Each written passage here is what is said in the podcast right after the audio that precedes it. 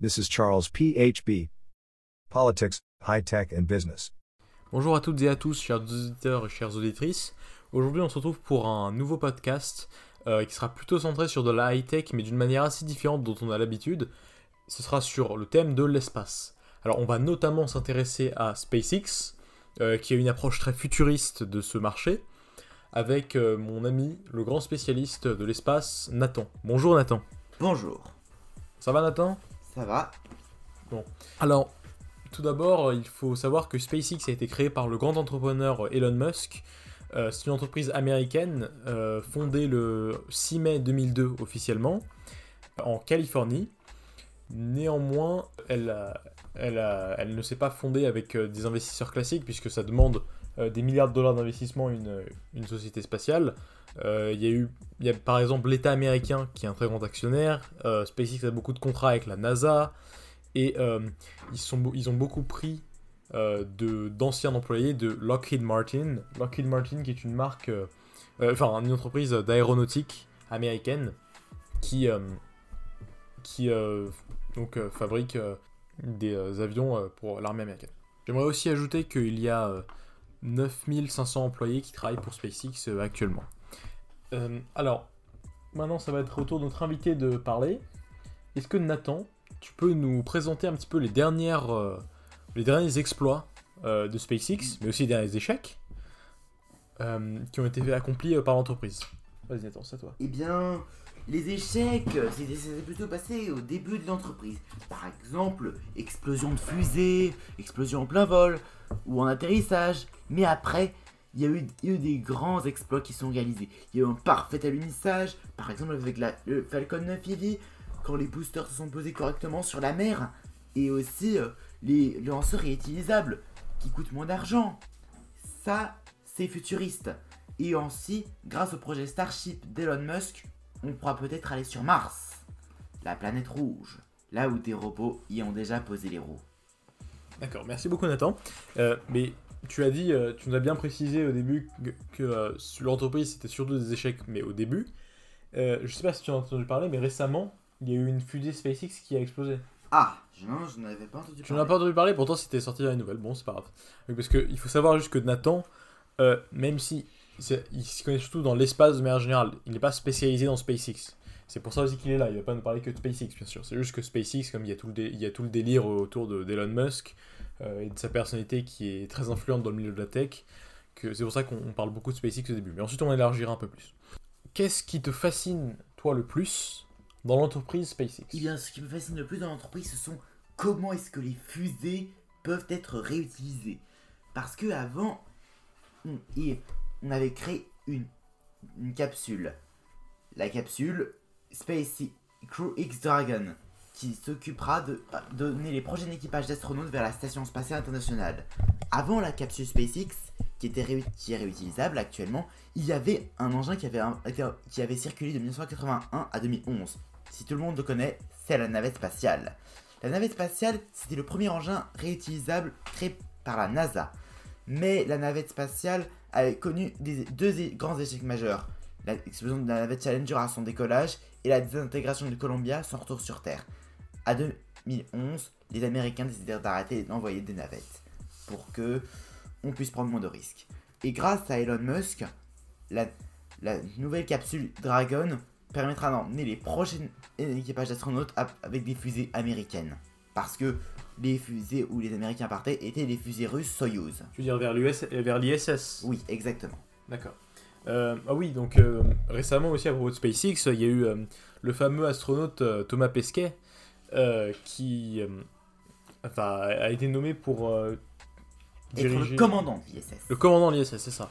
Est-ce que tu pourrais nous parler un petit peu de Thomas Pesquet, Nathan, s'il te plaît ? Thomas Pesquet est un Français. Il avait déjà réalisé un vol spatial de deux mille seize à deux mille dix-sept. Un vol spatial. Oui. Et il a réalisé son vol en partant dans un Soyouz. Et là, il va repartir dans le tout nouveau vaisseau Dragon. Avant, Thomas Pesquet, il avait... mais Thomas Pesquet avait déjà rencontré des astronautes. Il, il, a, il, a, il repart avec son collègue américain Shane Kimbrough. Il l'avait rencontré lors de son premier vol, et Shane Kimbrough était le commandant de l'I S S. Et quand et Tom et cette fois-ci, c'est Thomas qui va le commander. D'accord, attends. Euh, est-ce que tu pourrais nous parler un petit peu dans l'équipage de Thomas Pesquet, une certaine Peggy Whitson, s'il te plaît? Tu peux me, me donner les différentes raisons pour lesquelles elle, est, euh, elle te passionne, je crois. Peggy Whitson était une astronaute qui a fait réaliser un grand nombre de vols spatiaux. Elle a participé au programme Shuttle-Mir. Et, et c'était la boss des astronautes. Programme Shuttle-Mir, hein, c'est ça. Ouais, Shuttle-Mir. Ouais. Et jusqu'en deux mille huit, c'était elle la boss des astronautes. C'est elle qui attribuait les vols, et les astronautes versent une partie de leur salaire tous les mois. D'accord, ok. Euh, ok, superbe. Et euh, as-tu entendu parler, Nathan, récemment euh, parce qu'il faut savoir que Trump, euh, qui est très focalisé sur la puissance brute américaine, euh, notamment militaire, et des investissements autour, dont justement l'espace, euh, a beaucoup contribué au secteur spatial pendant son mandat.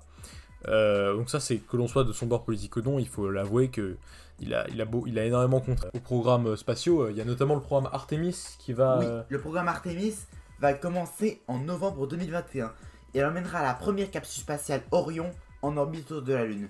Mais elle sera non habitée malheureusement. Par contre, le premier vol habité se fera en deux mille vingt-trois, Artemis deux. D'accord, ok.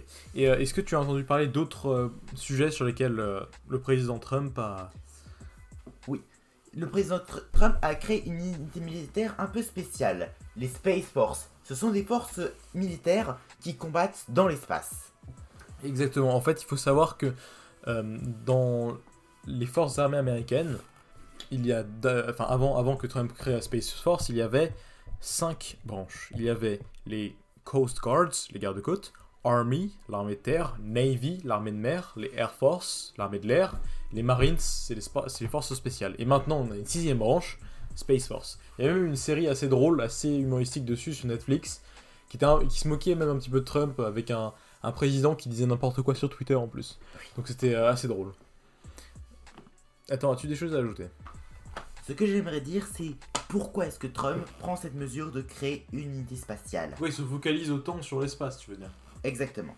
Eh bien, en fait, il peut y arriver parfois que, que des méchants lancent des satellites espions ou des, des missiles. Et je, et je pense que Trump a créé cette unité pour éviter ça, en fait.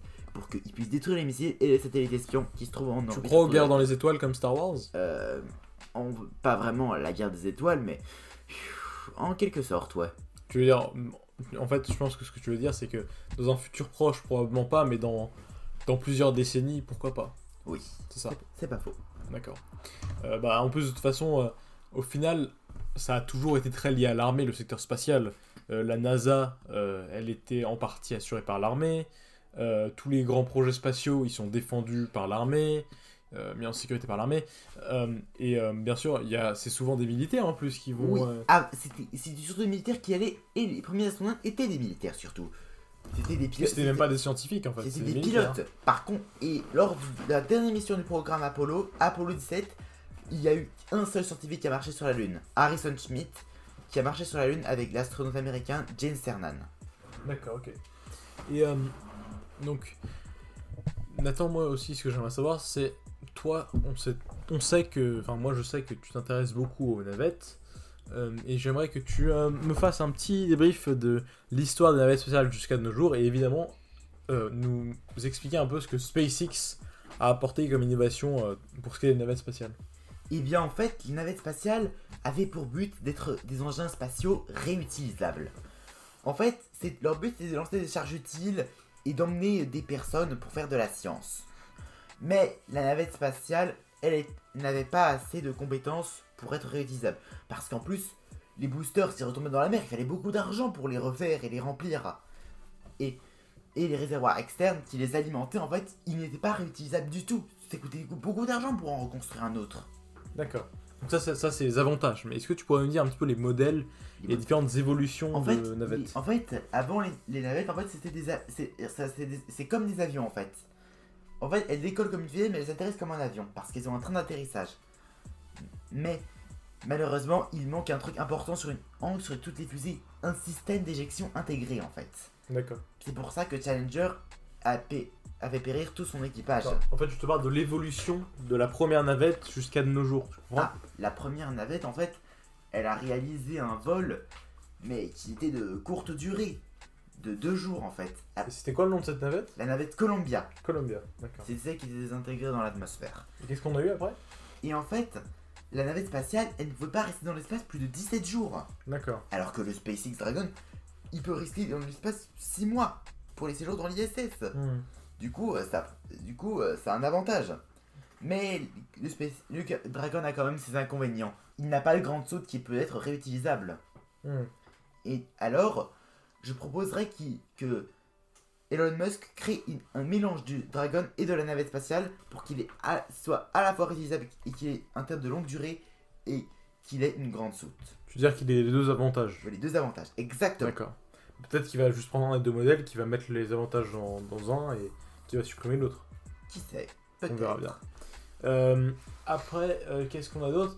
euh, Est-ce que tu pourrais un petit peu nous parler, parce que là on a, on a été très présent sur l'histoire moderne, sur SpaceX, sur l'abandon en deux mille onze euh, des Américains à un moment, euh, mais j'aimerais qu'on on, on parle un peu de manière historique, un peu plus ancienne, euh, de la guerre froide, parce que c'est quand même ça qui a permis de développer le secteur spatial, même si, à la base, je tiens à le rappeler, euh, ce sont les V un et V deux d'Hitler, euh, ou en tout cas sous l'Allemagne nazie, qui étaient développés par les scientifiques euh, allemands, Euh, qui ont permis en quelque sorte les innovations spatiales qu'on a de nos jours.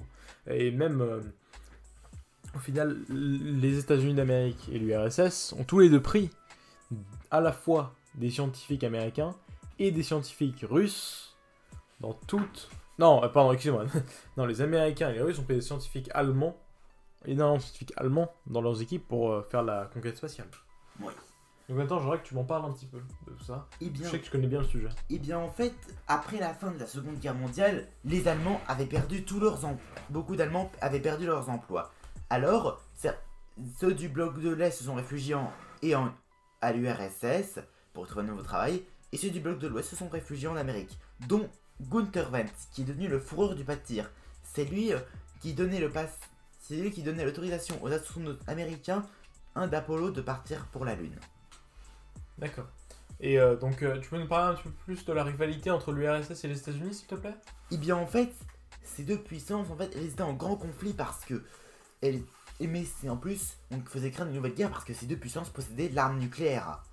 Et en fait, chacun voulait prouver sa puissance. Les Soviétiques, dans ce passé, ont commencé à bien pro- débuter avec le vol de Yuri Gagarin et le vol de Sputnik un mmh. dans l'espace. Oui, on a eu même, bien sûr, euh, encore avant ça, on a eu des... On a eu Laïka qui allait dans l'espace. Oui, la, la Chine Laïka qui a été première être vivante dans l'espace. Mais il n'y a pas eu des souris par hasard avant ? Des souris par hasard, euh, non. Mais il me je, semble. Hein. Enfin, je ne sais pas. Par contre, il y a un chimpanzé américain, Ham, qui a effectué un vol à bord, de la, à bord du vaisseau spatial américain Mercury. D'accord, juste, euh, je ne sais pas si tu savais, attends, mais euh, le jour où euh, le, le, le jour où Yuri Gagarin est allé dans l'espace, euh, donc ça tu le sais, il y a, il y a J F K, donc euh, John Fitzgerald Kennedy, qui a fait un discours pour dire qu'ils allaient aller sur, que les États-Unis allaient aller sur la, sur la Lune, mais il a aussi, euh, en contrepartie, enfin en plus, il a ajouté que la NASA allait multiplier son budget par dix. Alors là, je ne savais pas du tout. Je ne savais pas.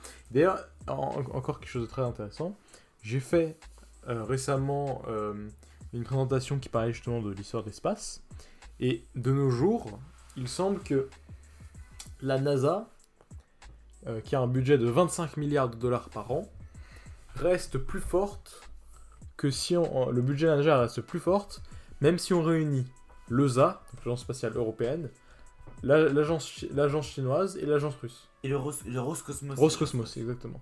Bah, si on les réunit tous les trois, la NASA a quand même un budget plus élevé. Pour oui. vous dire à quel point c'est immense les investissements américains dans l'espace. Même la Chine, qui pourtant euh, essaye tant de, de rivaliser avec les États-Unis en termes de puissance géopolitique, ne, n'investit pas autant dans l'espace. Ouais. Peut-être qu'elle se contente sur d'autres sujets, mais en tout cas, sur l'espace, ils sont très loin des États-Unis. Ouais. Alors, par contre, ils ont dé- les, les Chinois ont déjà posé une sonde sur la Lune. Ouais. Oui, c'est exact. Mais après, a, ils sont pas les seuls à avoir fait ça. Bah oui, il y a aussi les Américains et les Russes qui ont fait ça. Oui, non, mais c'est, les Américains et les Russes sont en avance, mais enfin, il n'y a pas que les Américains, les Russes et la Chine, si. Il n'y a pas eu d'autres pays, t'es sûr ? Oui, oui, j'en suis sûr. T'es sûr qu'il n'y a pas eu l'Inde euh, Non, les, les Indiens et les Européens n'ont jamais envoyé de sonde sur la Lune. Ah d'accord, ok. En plus, l'A E S A, l'Agence Spatiale Européenne, a été fondée qu'en dix-neuf cent soixante-quinze. D'accord. Mais en plus de ça, chez Indien, euh, après l'Agence Spatiale Européenne, elle, elle se focalise sur d'autres choses.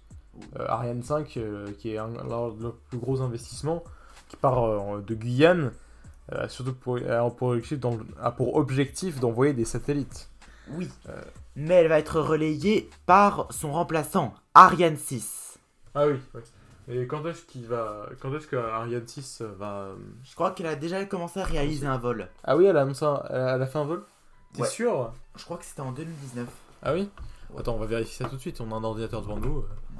On peut faire ça, regarde. Ouais. Alors, donc, Ariane cinq... Ariane six, pardon. Exactement. Ariane six... First launch... Euh, alors, ils, ils disent que le, ah. le premier vol sera en deux mille vingt-deux. Ah, ah bah, peut-être c'est... qu'il y a eu des tests. Ah oui, il y a eu des tests. Par, ah, peut-être par contre, il y a eu des tests. Euh, ah oui, il y a quand même un, un budget. Il y a quand même pour un launch, euh, pour, euh, pour les fusées Ariane, ça coûte plus de cent millions d'euros. C'est immense. Ouais. Je sais pas si. Enfin, bon, les, le budget qui est mis là-dedans est juste incroyable. Ouais. Et, euh, en fait, à court terme, il y a plein de gens qui pourraient dire oh, ça sert à rien, c'est l'espace. Mais non, dans le futur. On aura besoin de l'espace, surtout avec les enjeux environnementaux. Euh, la planète va devenir, de, va devenir moins vivable dans les prochaines années, même si on, on, a, on fait des progrès euh, sur l'écologie. Euh, ce, ça, il y aura quand même euh, la planète, le mode de vie euh, sur la planète euh, va se dégrader, et euh, on aura toujours besoin euh, peut-être de découvrir de nouvelles ressources, euh, de pouvoir plus innover, de pouvoir euh, améliorer le, tra- le transport et le tourisme. Euh. C'est pour ça que Elon Musk prévoit d'aller sur Mars. Pour y prélever de l'eau et découvrir de, un tout nouveau mode de vie. Ouais, ça fait très science-fiction au final, mais quand on y réfléchit, et bah c'est, on se rapproche de plus en plus de la réalité. Mais ce sera probablement dans plusieurs décennies, après ce sera pas maintenant. Le projet d'Elon Musk, comme la plupart de ses projets, sont très long terme. Ouais. C'est pour ça que d'ailleurs même Elon Musk, par exemple, euh, il a mis du temps avant de devenir l'homme le plus riche du monde, euh, parce qu'en fait la plupart de ses projets, au début, c'est des startups. Et qu'est-ce que c'est une startup ? C'est une entreprise qui vient de naître, souvent c'est, c'est lié à de la tech mais pas toujours, c'est une entreprise qui vient de naître euh, et qui est techniquement en faillite, qui ne gagne pas d'argent pour au début. Et au début, toutes les entreprises d'Elon Musk, elles sont en faillite. Tesla, par exemple, elle a mis du temps avant de, de devenir grosse. C'est pour ça que Elon Musk est devenu riche cette année, parce que Tesla a explosé en bourse. Ouais. Donc voilà, c'est une petite parenthèse sur les projets d'Elon Musk, tout ça, mais ça concerne, mais ça concerne l'espace, c'est vraiment, ce sont des projets à long terme. Et ouais. Par exemple, la navette spatiale, vous savez quand est-ce qu'elle a été fondée ? Eh bien, elle a, elle, le programme de navette spatiale a été commencé à être décidé vers dix-neuf cent soixante et onze. Ah, en plus, fou. John Young l'avait appris même lors de son premier vol, euh, lors de son vol sur la Lune. Ah oui, et le, le premier vol, c'était quand ? Le premier vol de la navette spatiale s'est effectué en dix-neuf cent quatre-vingt-un. Ah oui, d'accord, donc dix ans après. Et ensuite, ils ont encore fait trente ans de plus euh, jusqu'à deux mille onze. Et ouais, bien sûr. Ouais, donc en gros, ils ont vraiment prévu pendant dix ans, ils ont fait le développement. Et ensuite, et pour, comme ça, pour trente ans d'utilisation de la navette. Ouais. Et, vous, et les, vous voulez que je vous dise... Ça montre vraiment le rapport la, au long terme. La navette spatiale, elle a effectué cent trente-cinq missions. Ah ouais, vas-y. Euh, tu, en as, tu en connais certaines euh... Ouais, cinq mythiques. Vas-y. S T S un, le tout premier vol. En fait... Ça dure du douze au quatorze avril dix-neuf cent quatre-vingt-un. John Young et son collègue Robert Crippen sont dans la navette, ils décollent. Il, et la navette a déjà atteint le Mach, le Mach six, M A C H. C'est quoi le Mach six ? le, le, C'est la vitesse... Le, le Mach, c'est euh, M A C H, c'est euh, un rapport entre euh, la vélocité et la, et, euh, la vitesse euh, du son. La navette... Elle a, elle a resté deux jours dans l'espace et, elle a, elle a, et le quatorze avril, elle est rentrée sur Terre. Au départ, elle devait atterrir sur la piste du Kennedy Space Center, mais le, le centre spatial avait un lac et on ne pouvait pas prendre de risque parce que la piste pouvait être mouillée. Alors, on a plutôt opté pour la piste de la base d'Edwards, en Californie, qui a un lac asséché. Et, et, une, fois, et une fois que la navette a atterri, le...